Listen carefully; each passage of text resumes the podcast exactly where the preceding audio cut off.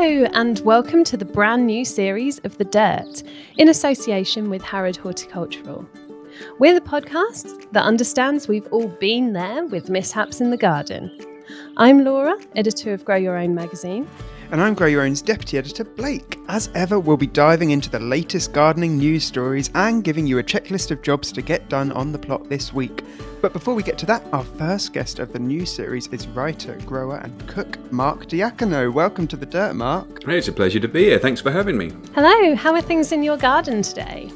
Um, you know what, they're all right. They're, I think it was lovely and sunny yesterday. It's a bit cooler today, but it seems to have perked things up a bit more. So, um, you know, the herbs are poking their nose out a bit more, and that, and, and that always makes me feel happy. So, yeah, it's good. Um, you know, we've got some things that I want to get in the ground fairly shortly, but I just, yeah, I feel good. Feels good. Yes, it's that really exciting time in the season, just sort of before everything really kicks off, isn't it? So. Yeah, it, it is. Just sort of the the the, the um, slight pre-panic thing of of going, oh, have I left everything too late, or am I even thinking about that too late, uh, too early? But no, it's good. I like it very much. Yeah, and as you say, so lovely to see a bit of sunshine and to feel like after what's felt like a very long winter, spring spring is here. So, um. So to start off, we were just wondering if you would be able to tell us about any of your big successes in your either your gardening career or mm-hmm. your life in the garden.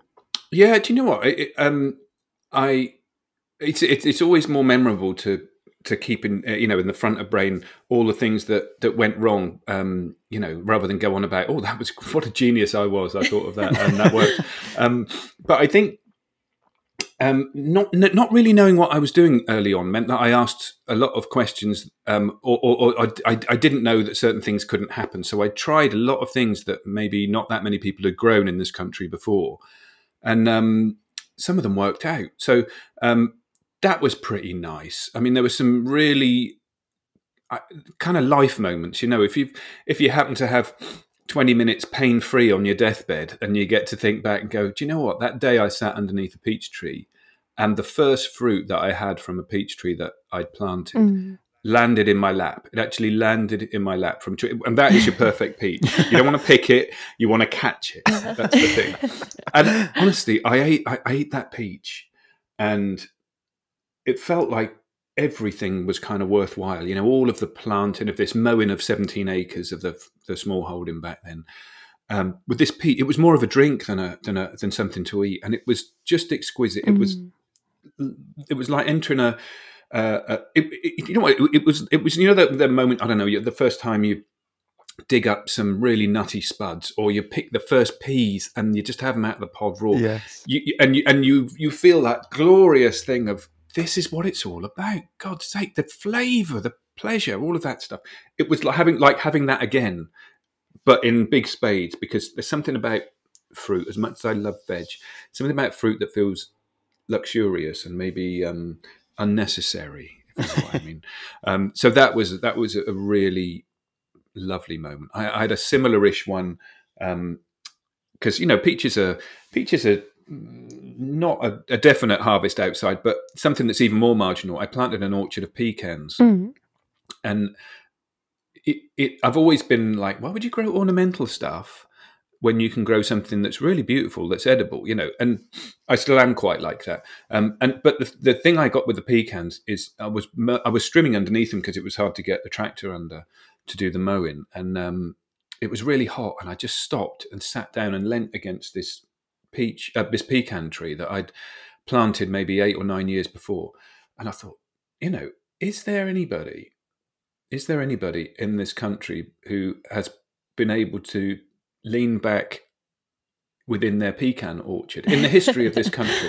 Yeah. Probably not. yeah. uh, probably not. And it was a really lovely moment. And the, the leaves were just kind of moving in that lovely way on the breeze. And, and I looked down and it hadn't produced any nuts at that time. And I looked down and it was just like, God, this is really, I can, I, for a millisecond, I allowed the ornamentalists into my brain and went, okay, sometimes beauty is enough. And it was just a total joy, but also that sense of connectivity with the only reason I could plant pecans and that they grew was because, you know, they came from the southern states of uh, America, and gradually people took seedlings further and further north until they reached Canada. And I happened to be looking with my daughter at her globe when she was about four.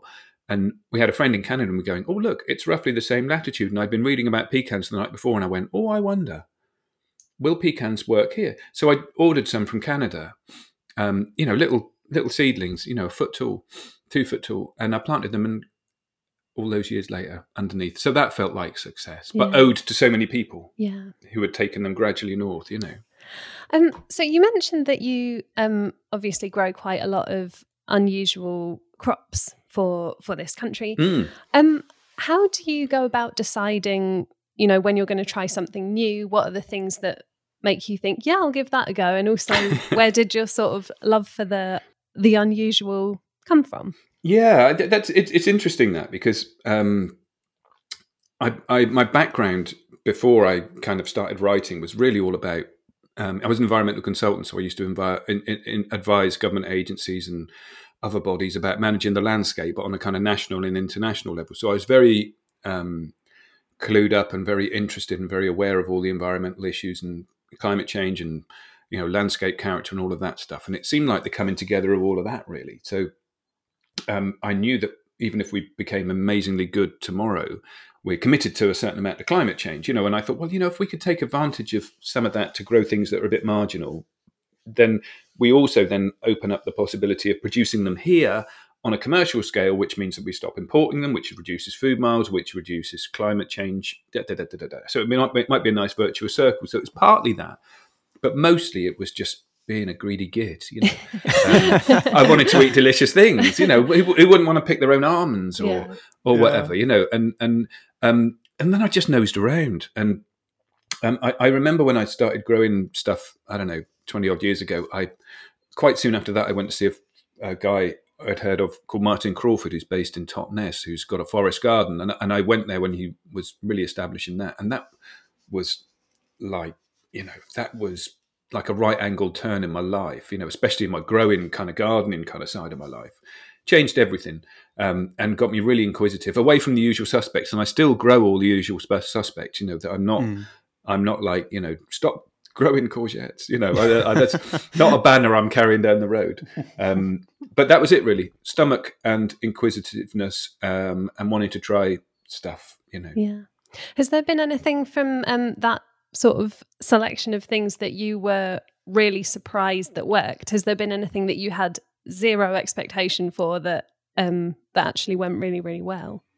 Not really. I, I, I'm I'm one of those tedious optimists. Do you know what I mean? I I, I plant it and go, yay! Uh, poof! Look, that stick yeah. in the ground. Uh, what an orchard it looks. um, and uh, but there have been things that really have bowled me over by how amazing they've been, you know. I mean, I I remember planting. Um, I've planted a couple of Asian pears, and I'd I'd read a lot about how incredible they were if you grow them yourself. And I, you know, you know, you can find them in the odd supermarket now, and they're really ordinary.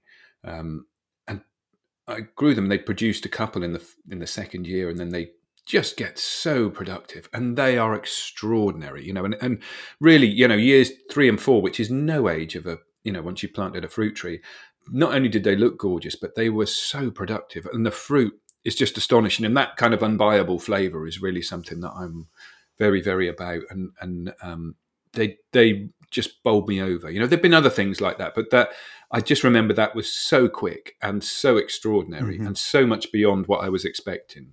Um, yeah, really wonderful. Um, so it sounds like you've had lots of successes, especially with, with some of these. I, um, I guess with the with the unusual stuff as well, it's quite low expectations. So, you mm-hmm. know, if you go in mm-hmm. and you're not sure how it's going to turn out, then um, that's it's always going to kind of like, uh, yeah, go above and beyond. But has, have there been any that haven't gone to plan at all, or that you've had any real terrible nightmares with? Yeah, I think there've been some that, um, well, they, they, I guess... non-success can be seen in lots of ways, can't it? Either it didn't grow, or it grew and didn't produce, or it was pretty disgusting when you got to eat it. Yes. Uh, you know, and um, oh, and calamities. You know, I remember um, I was having one, you know, one of those perfect moments you occasionally get where everything seems okay. And I was driving along. I hadn't long had this little tractor, and I was driving along mowing um, between trees and thinking, oh, you know, I've really got the grip of this, you know. my daughter's just born, it's a sunny day, you know, everything's good, I'm singing merrily in the tractor. And um, I th- suddenly the whole cab was filled with this beautiful smell. And um, I was like, oh my God, what's that? It's absolutely gorgeous. And it was the, um, I just mown over two pretty good peach trees oh, um, that no. I hadn't put in the ground very long. And it was, oh, no. the, the cab was filled of this lovely scent of peach wood going ting, ting, ting, ting, ting, ting across the field. Oh. Uh, and, and that wasn't ideal. Um, so yes, there's there's incompetence uh, that will cause you to fail things. Um, planting things in the wrong place I've done. I planted a an olive grove many years ago um, and it was in the right place. But about three weeks, sometimes you've got to plant stuff and go, right, I'm either doing it now or I'm doing it next year. And I lose a year and you go, I'm going to do it now. So I, we planted it, it, boof, in it goes. And then about three weeks later, I read about all these new varieties that were really suitable to our climate. So um, that wasn't special. I'm thinking, oh, wrong varieties. Um, they'll grow perfectly merrily, but they won't produce. So there was a bit of that. Uh, and then there have been other things. Um, cucamelons, cucamelons. They're all right, aren't they? But they're not. I don't think, oh, do you know what I fancy tonight? Cucumelons. There's a few things like that, I think. I think you know, they're one I of just... those things that you grow just for the novelty of being yeah. like, this is fun, rather than, Yay. yeah, like, yeah you know. And, you know, and it's one of those things where you, they're, they're good if you get them for the, for the sort of twenty minutes that they're really at their peak before mm. they start going a bit slimy and a bit nyeh. And it, it, it's it's they're like a pear, you know. If you if you walk in, you look at a pear and it's hard as hell, and then it just begins to soften, and then you go and pick up the post by the front door, come back, and it's gone over. It's like that with the with the cucamelon. Yeah. Um, so there's a bit of that for sure. Yeah, definitely. I know what you mean there because um, I've grown them the last couple of years, and I think it's always that crop where you think.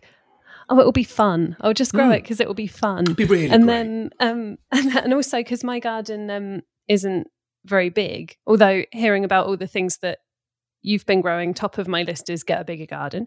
But um, but because it's something that you can grow in a small space that's a bit unusual, and it's that sort of point when all of the all of the usual suspects have been sown and stuff, and you're looking for something else to do, and then. Um, But as you say, I I couldn't say what I actually used them in. I think they may have gone in a salad a couple of times. Or, mm. I mean, I always say on this podcast, I'm awful for just walking around the garden and having a little snack from everything that I pick as that's I go the way, the though, isn't it? Isn't but, that um, the joy? That's the way to do I, it. And I think that's probably one of the things that cucamelons are useful for because, as you say, I don't really know what what else you do. No, they don't they don't scream um I don't know they they don't attach to joyous words like mojito very well, do they, or anything like that, you know. it, it, they're um yeah yeah they, they, yeah they, I, I don't mind them, but it's just that thing of going, okay, yeah, that was um unspecial, should we say. And that, that to me is the big deal. I, I I really believe the big thing for anyone, and if people ask me, like, you know, I'm just starting off, what should I grow? And I'm like, grow something that you're really excited about when it happens, because there's nothing worse than getting what you asked for wrong and it works. You know, if you get four tons of jacket potatoes and you only like to eat jacket potatoes every other month, that's the definition of failure. It's not the fact that it worked, you know, it's got to make you feel yes. Otherwise yeah. you find other stuff to do. And I, I like I like your approach, Laura. I, I love that thing of nibble it as you go around the garden, you know. mm. this is this is one of the great pleasures of doing it, you know, and and it will be at its best and its most lovely plucked straight from the from the plant, you know. Yeah, I think the only problem sometimes with that approach is you've grown a lot of stuff and then don't have a huge amount to show for it in the kitchen. particularly that, yeah. with particularly with fruit. I always think that whenever I'm in the garden and you're sort of having a few raspberries or whatever, mm. and then and then you kind of think, I haven't actually taken any raspberries into the house to do anything with. You're your own worst pest, Laura. You're your own worst garden pest. Yeah, what we need is the biological control for you. Yeah. Yeah. That's what we need. Yeah, that will probably just be dangled cheese on little ropes around that's, the garden. And then that's, that's it. It's like, oh, oh, yeah. It's a sacrificial crop of, of yes. cheese. um, anyway, so bringing you on to um, sort of some tips and hacks, anything that might be time saving, money saving, whatever. Do you have any um, any tips you'd like to share with the listeners?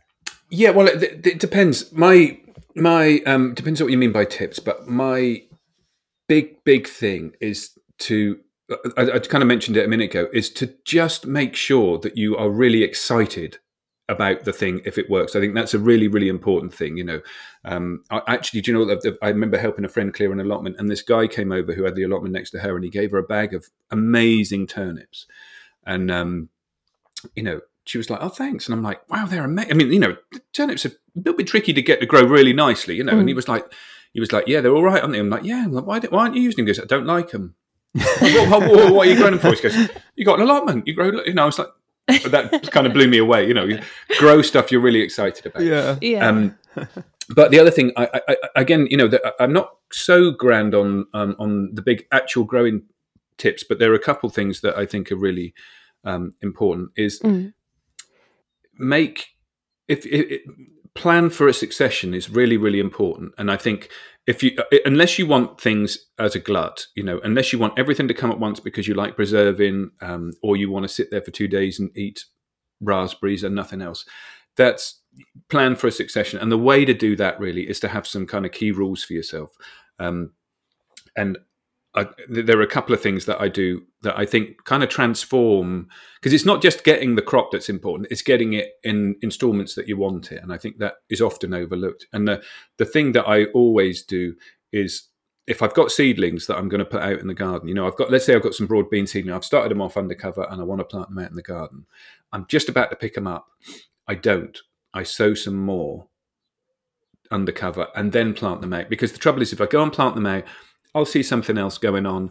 I'll start running around eating cucamelons or whatever it is I do when I get to the garden.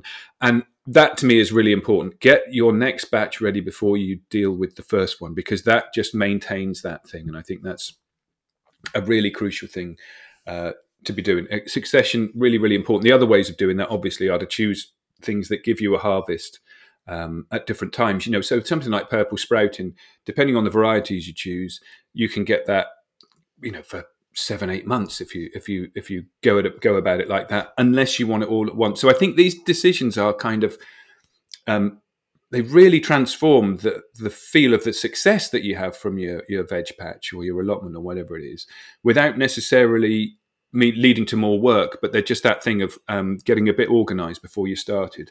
Um, I'm also um, I'm I've got a thing. Can I tell you about my thing with mint? Yeah. Because it, it's quite, it's kind of a, I learnt this um, from a woman called Kim who runs uh, Cottage, uh, Cottage Herbery. All right, yeah. I think that's it. Um, Kim Hurst. She's absolutely fantastic. Written a brilliant book about herbs. Um, I was always, ha- I think a lot of people have this. If you grow mint in pots, and I do, um, because there's not that many places I want it to spread. What tends to happen is the mint grows around the edge of the pot, and the centre of the thing gets a bit hollow, uh, and it's a really nice thing if you empty, you know, let it get a little bit dry, not too dry, but dry enough that it will slide out of the pot easily, and get a bread knife and cut it in half right through the center, you know, like uh, vertically through the center.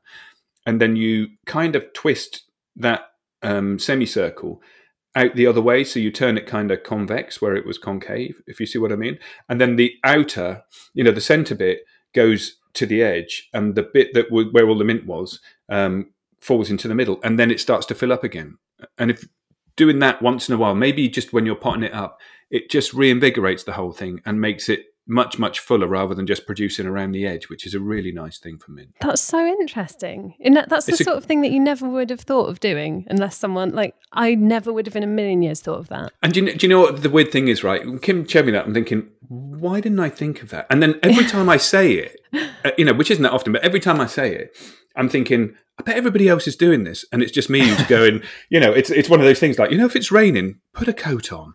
Uh, you know, it, it feels so very obvious yeah. that I presume everybody else is doing it. And then, and generally people are like, oh my God, yeah, of course. Bread knife down there, nice and easy, because it just cuts through really nicely, and yeah. woof, and you're away, and it just reinvigorates the whole plant. It's really good. I mean, I always do it if I'm just moving mint up a pot size, because it's in my head to, you know, that you're playing with the thing anyway. But if you, even if you keep it at the same size, that's a really lovely tip for it, for doing yeah. with mint. Wow. That I'm definitely giving that a try. because my, my mint is a state. My pot of mint in the garden, I honestly, I thought it was down and out last year. It was just looking so worse for wear. And now it's just absolutely exploding into life again. It's, I just never known anything like it, honestly. They're they're extraordinary, aren't they? You could, I, I I remember um, I had a, a mint plant, and and, and again um, it fell off. I put it on the, the the side of the tractor. I was driving around the field. It fell off. I forgot about it. I ran over it on the way back.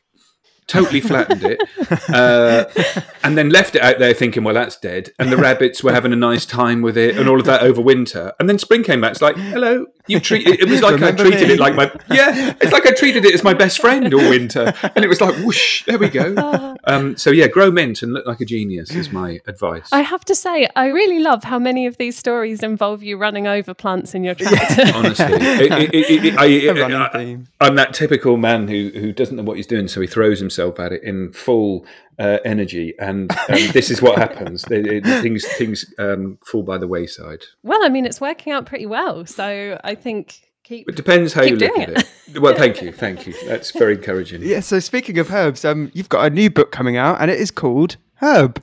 It is. So uh, it's a cook's companion. So mm-hmm. would you like to tell us a little bit about that? I've seen it.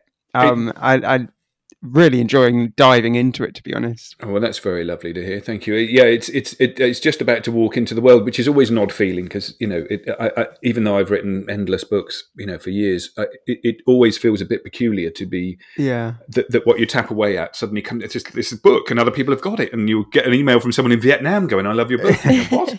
Um, but yes, I, I, it, I, I getting back to what I was. Um, you know, saying earlier on, if I'm asked what should I grow by somebody who's just starting off, my first thing is grow something you're really looking forward to. The second is grow perennial herbs because, as we yeah. were just saying with mint, almost impossible to kill, very easy to look after. You get big flavour, even a handful of them by your back door transforms everything you eat. But we tend, even most of us who are experienced growers, tend to kind of get stuck on our five or six, you know, the rosemaries and the thymes and the parsleys and corianders and mint, and they're all delicious. But there are so many wonderful ways of using those herbs, but also so many others that are just really easy to grow, really easy to buy if you want to try them first.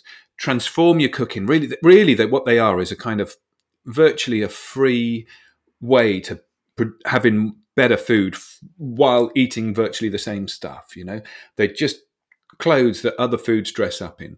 Um, so I wanted to do something that was a kind of cook's companion. You know, it's it's not just about growing them, because mostly with, I don't know, mostly with herbs, with, certainly with the perennial ones, it's, you know, put it in a nice pot and don't forget to water it. You know, it, it, they're not that difficult to look after. So I wanted to include all of that kind of stuff about growing, but also about how to make the best of it, you know, because that's that's the kind of punchline that keeps us doing all the pleasurable stuff outside.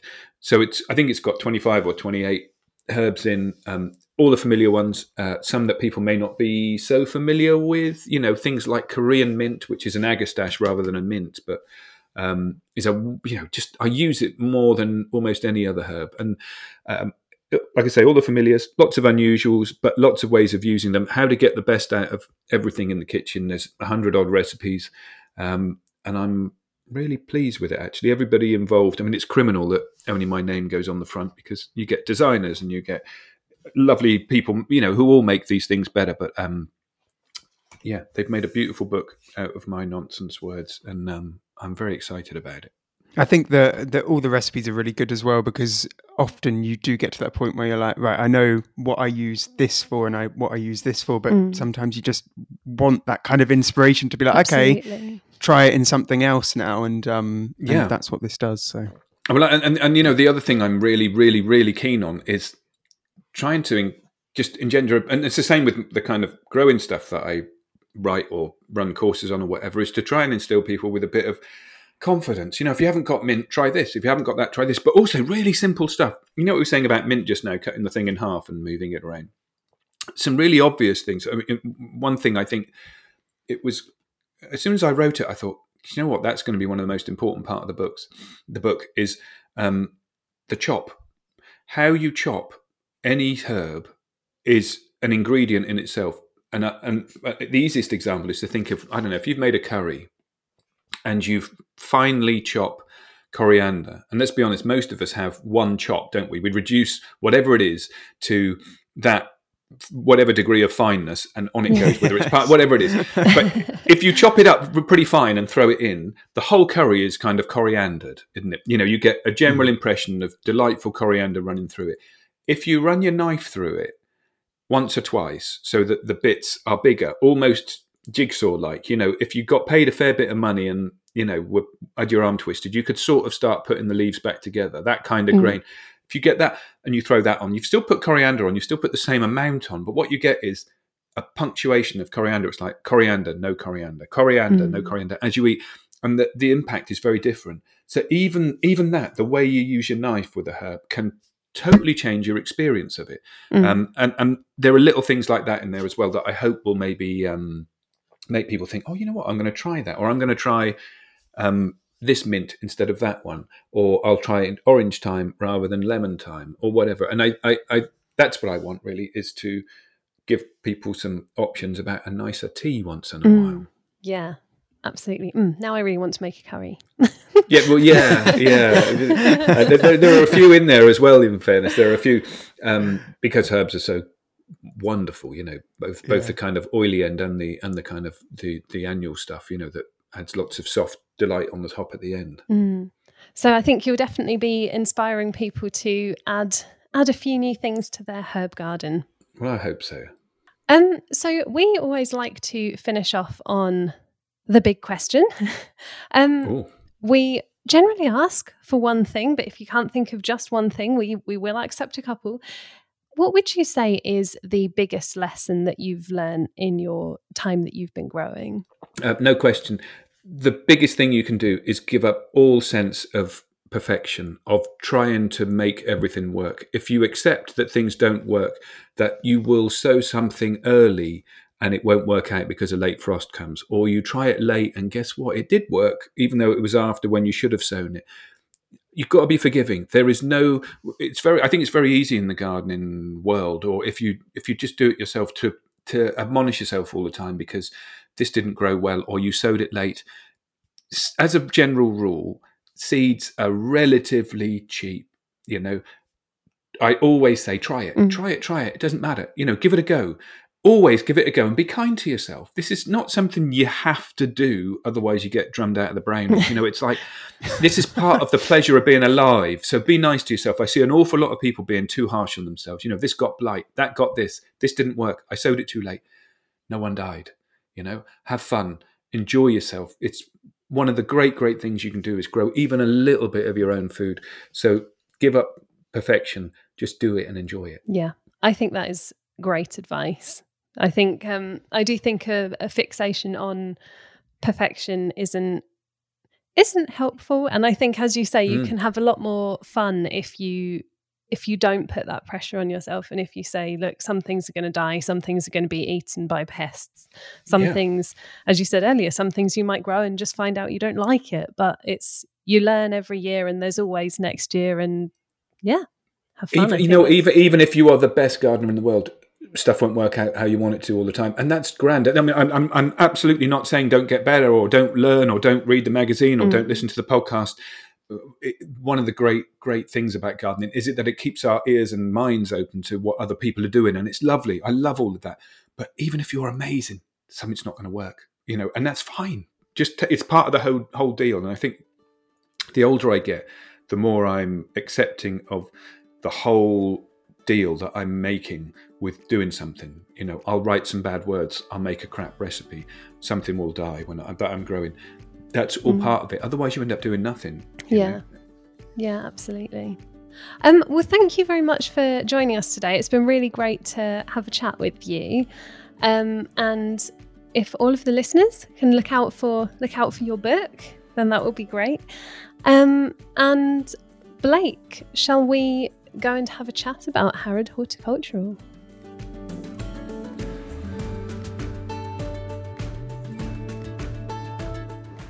So, Laura, we're going to be chatting today briefly about the brilliant raised beds from our new sponsors, Harrod Horticultural. Yes. Um, and so we have asked listeners to send in uh, their questions about the raised beds. Um, so here are some of the questions that we got. So first of all, what are the dimensions of the Harrod Horticultural raised beds? Well, these are available in lots of different sizes, so you'll be able to find something perfect for your garden. They start off at two foot by two foot, which is zero point six metres by zero point six metres, mm-hmm. and go right up to eight foot by eight foot, which is two point four metres by two point four metres.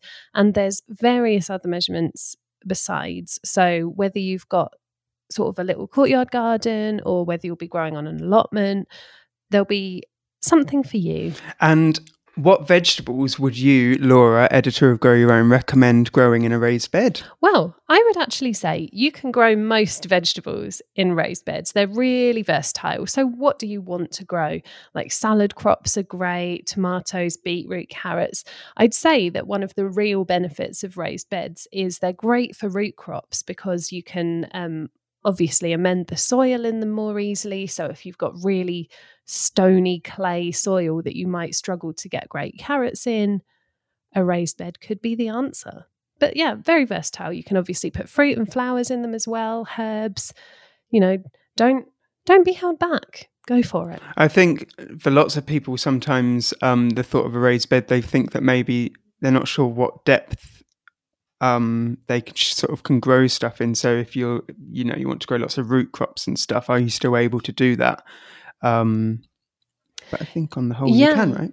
Yeah, absolutely. And particularly with these beds coming in, um, they don't only change in size, sort of the ground space that they cover. You can also get them in different heights as well. Um, so the depth for growing veg will really depend on the kind of veg you're growing, as they'll all have different needs. Um, so definitely make sure that you're checking checking the care needs of the veg you're growing. But thanks to the different depths of the beds and the different sizes, um yeah you can you can work out pretty much anything really depth wise. And um so what kind of ground should you be growing on? Does that matter? Is that a, an important consideration uh when you're deciding where to put your raised bed?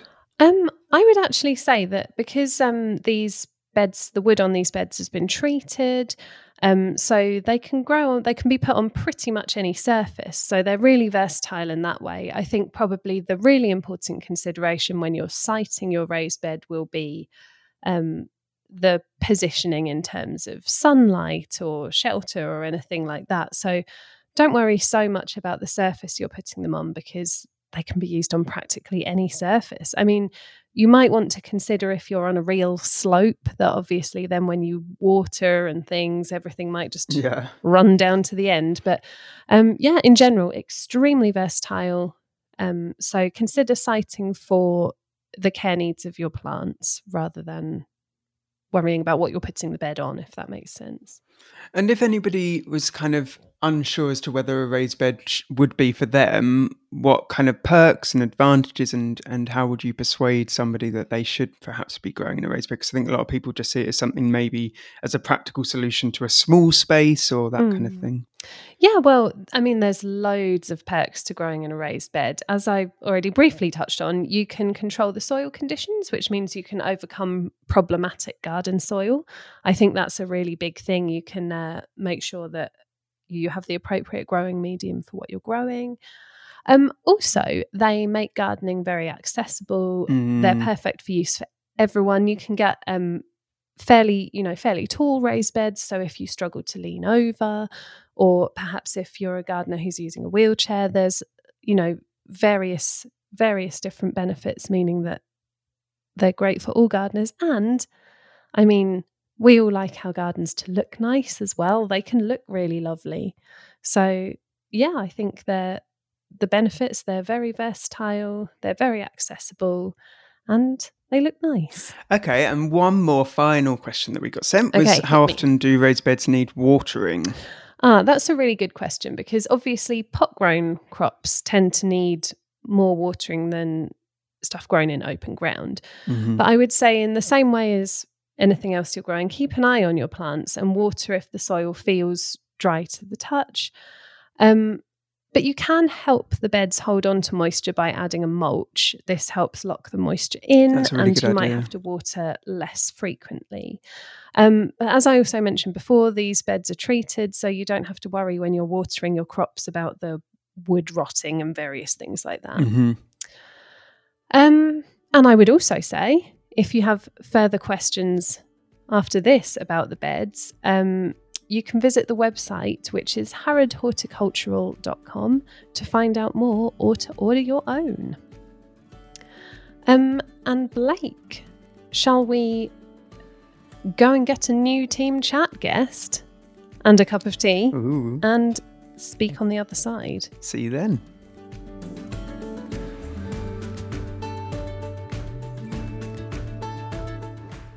Hello, Blake, but not only Blake. We have Grow Your Own's new content writer joining us today as well, George. Hello, would you like to introduce yourself to the Dirt listeners? Hi, Laura. Hi, Blake. Thanks uh, very much for having me on. It's a delight to be on the, on the pod. Yeah, as you, as you said, Grow Your Own's new content writer, and uh, I've been really enjoying contributing to the magazine, and now exciting to, to be on the pod as well. Um, and I suppose I'm Grow Your Own's honorary Northern correspondent on top of all that. Yes. It is it is good to have a Northern representative now, because, you know, all of this southeast weather. Yes. Um Blake, do you want um, to... So shall I kick stuff off? Yes, please do. Yeah, I've got a, a really random story that I saw um uh recently. So I certainly didn't see this story coming, but a while back you may remember that we had a lovely chap on the podcast named Gerald, and yes. um he's for a while been causing a bit of a storm over on Twitter with his uh, wholesome vegetable growing content, to the point that he's nearly got three hundred thousand followers now. He's very, wow. very popular. He's kind of become a bit of an internet sensation. So so well um, deserved. Yeah, so I've been following him and following his kind of uh, rise to stardom, and noticed, uh, this is so random, that he's been working with the fashion brand Gucci, which what? seems like a, a strange pairing. Um, yeah, actual Gucci and actual Gerald Stratford have wow. paired up for a campaign around their In the Garden with Gucci.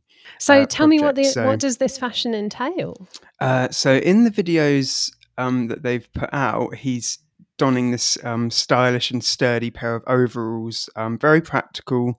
Uh, it's from their Off the Grid collection. So mm. um, this collection is made using recycled, organic, sustainably sourced materials. Um, oh, amazing. Sort of like from abandoned, it's like upcycled, I guess, or from regenerated from abandoned fishing nets, old carpets, that kind of uh, thing that I guess would normally go to landfill, but they're reusing them. So, um, yeah, not not the kind of gardening news that you might expect to see. No, but are we going to see but, Gerald on the catwalk, on a catwalk near you soon? I won't lie, he was absolutely just like bossing the whole thing. Like, he looked like a, a total pro, and like he'd been doing it for years in the videos that I saw. He was like showing all these young hipstery people around his garden and giving tips, and um, recommend checking this out. I have a little uh, search on Google for it, because it is very wholesome.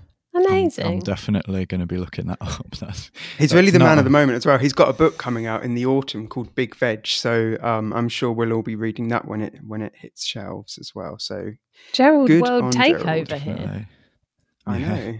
Big well big Gerald fan. I was sure, Blake, I was absolutely sure I was going to have the most random story for the team chat today, and you you've just you've just blown it out of the water. So you'll uh, I'll try anyway. So this um, there's a new experiment uh, set to take place in the Mojave Desert um, in in Nevada, U S A. So that's near Las Vegas, isn't it? Mm-hmm. And they're basically. Um, It's headed up by Elon Musk and SpaceX. We, we'll, I'm sure we've all heard of Elon Musk. Uh, he's a bit of a crazy international billionaire, isn't he? And he's trying to discover if we can grow vegetables on Mars. Um, right. That's what this experiment's all about. Uh, so he's teamed up with a European organic fruit and veg supplier and uh, his brother's uh, sort of agricultural company. And yeah, they want to try and uh, reproduce the conditions of Mars in America uh, and then eventually colonize Mars. Wow. I mean, I think, yeah, you might have uh, outdone me there, actually, George. That that is quite unexpected as well. I mean, I'm very pleased that you qualified it, because my first question was going to be, why are they trying to recreate Mars? But, you know, if they're wanting mm. us to colonize Mars, I suppose it would be important to grow vegetables on it. I, I, I suppose it will be. The other, the other thing that, that stood out in the in the press release that did uh, make me laugh was.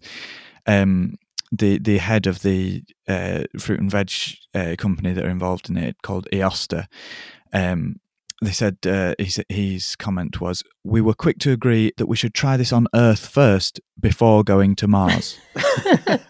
Really? Wow! Yeah, as if oh, as if we I might mean, have just nipped up and tried it. Yeah. Yeah. Also, just the absolute optimism of. Let's just go to Mars, it will be fine. Like, probably just thinking, you know, I grow on some stony ground here. Let's just go to God. Well, I'll be interested to see what happens there and, you know, maybe see you both on Mars soon. um, so I'm bringing something a little bit more tame than what both of you have brought to the table, I'm afraid. I don't want to be... Uh, ending on a, well, it's not a boring note, it's a lovely note. Um, basically, The Telegraph had a feature recently about how to help urban birds flourish post-lockdown. And it's about the lessons that lockdown has taught us about how birds adapt to city life. And I thought that you, you might find some of this uh, quite interesting. For example... There's evidence that birds rapidly adjust their behaviour to fit in with human activity. For example, several studies show that birds behave differently at the weekend compared to during the working week. So it may be that birds perceived lockdown as an unusually long and exceptionally peaceful weekend. So basically, birds have been behaving like rural birds, which have no traffic noise to compete with, and the dawn chorus happens at what would be considered the normal time for the dawn chorus. Um, so it says there's a lot of pressure for singing to be heard, so the best time is normally around dawn. It's quiet and the acoustic properties of the atmosphere are most favourable.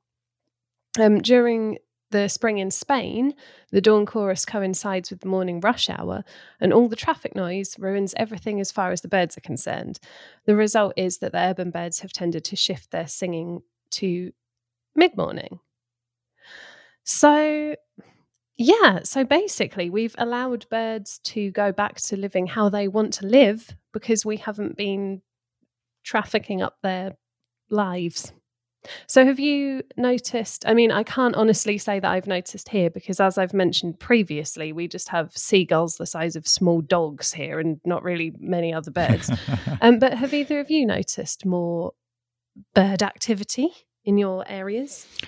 Um, I did have an interesting spot recently. I don't know if it would tie into that necessarily, but we, we uh, there was a, a kestrel in my garden on the shed, which was a really unusual oh, wow. spot. Um, I don't know if it would necessarily tie in. It, did you get a photo? Sense. I didn't. I wasn't quick enough. I wasn't quick enough, oh. sadly. That is a hell of a spot, though. I have a... Um... Yeah, I'm on a. I'm having a bit of a tumultuous time with the local urban birds right now because I went on a walk the other day and got about two minutes from my front door uh, and got pooped on. So uh, not very happy. Oh, oh no. Uh, yeah, I had to. It's come meant back. to be good luck, though, isn't it? Or do we just say it that is. to make people I don't know. that have been pooed on Maybe that's feel just better. to make you feel better because I don't. I have nothing good has happened. I've since um, done a lottery ticket and I didn't win. Uh, yeah, I haven't noticed anything uh, in particular since that happened. But uh, yeah, mm. so that was annoying. Yeah, I can imagine. And I guess that does mean that you're not very happy with the local bird life. Indeed. You don't want them singing in the morning anymore because they have wronged you. It won't last long. um, anyway, I guess that you two had probably best get back to magazine land, and I have got a few jobs on the plot.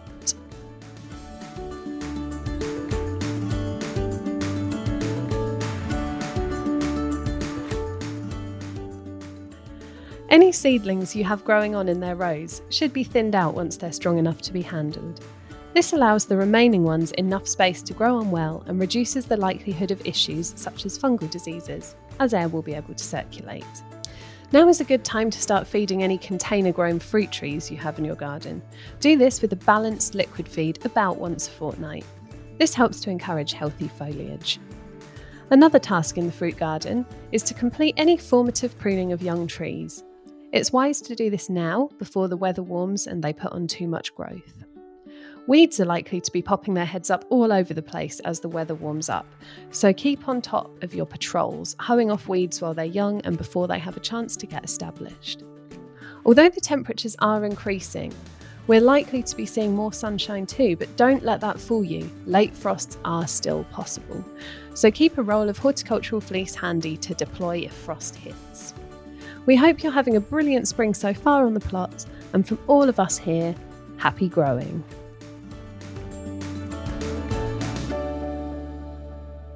Thank you for joining us for this episode of The Dirt, in partnership with Harrod Horticultural. Harrod Horticultural is the go-to choice for U K-made superior quality gardening products, including grow-your-own solutions that will last the test of time, from raised beds and planters to bean frames and fruit cages. Discover the many growing advantages of using raised beds, tables or manger planters, all made even easier with sizes to suit all gardens. Giving the plants the right support with frames is key, as is protecting them to achieve ultimate growing success. Harrod Horticultural has got you covered. Harrod has all you need with the widest choice of crop cages, hoops, netting, cloches and other clever ideas that promise to take your growing to the next level. So to find out more, visit harrod horticultural dot com. And don't forget to subscribe for free to make sure you never miss an episode of The Dirt. We'd love it if you rate and review wherever you get your podcasts, and don't forget to tell all your lovely garden and allotment neighbours where to find us. Plus, as a special treat, we've got an exclusive Grow Your Own magazine offer just for The Dirt listeners. Head to growfruitandveg.co.uk forward slash G P O D seven, that's G P O D and the number seven, or call oh eight hundred nine oh four seven zero zero zero and quote G P O D seven to receive seven issues of our magazine Grow Your Own straight to your door for just twenty-nine ninety-nine. That's eleven ninety-four off. Every issue is edited by me and the team and is packed with gardening advice and jobs to tick off your list, and a big bonus. Each magazine comes with a selection of free seeds, so you can get growing straight away. Check the episode notes for details and terms. And on a final exciting note, we're on the hunt for podcast guests, and the next one could be you or someone you know. If you, a friend or a family member, has some great gardening advice, dirty gardening secrets or funny plot disasters they'd like to share, let us know by emailing thedirt at growfruitandveg.co.uk.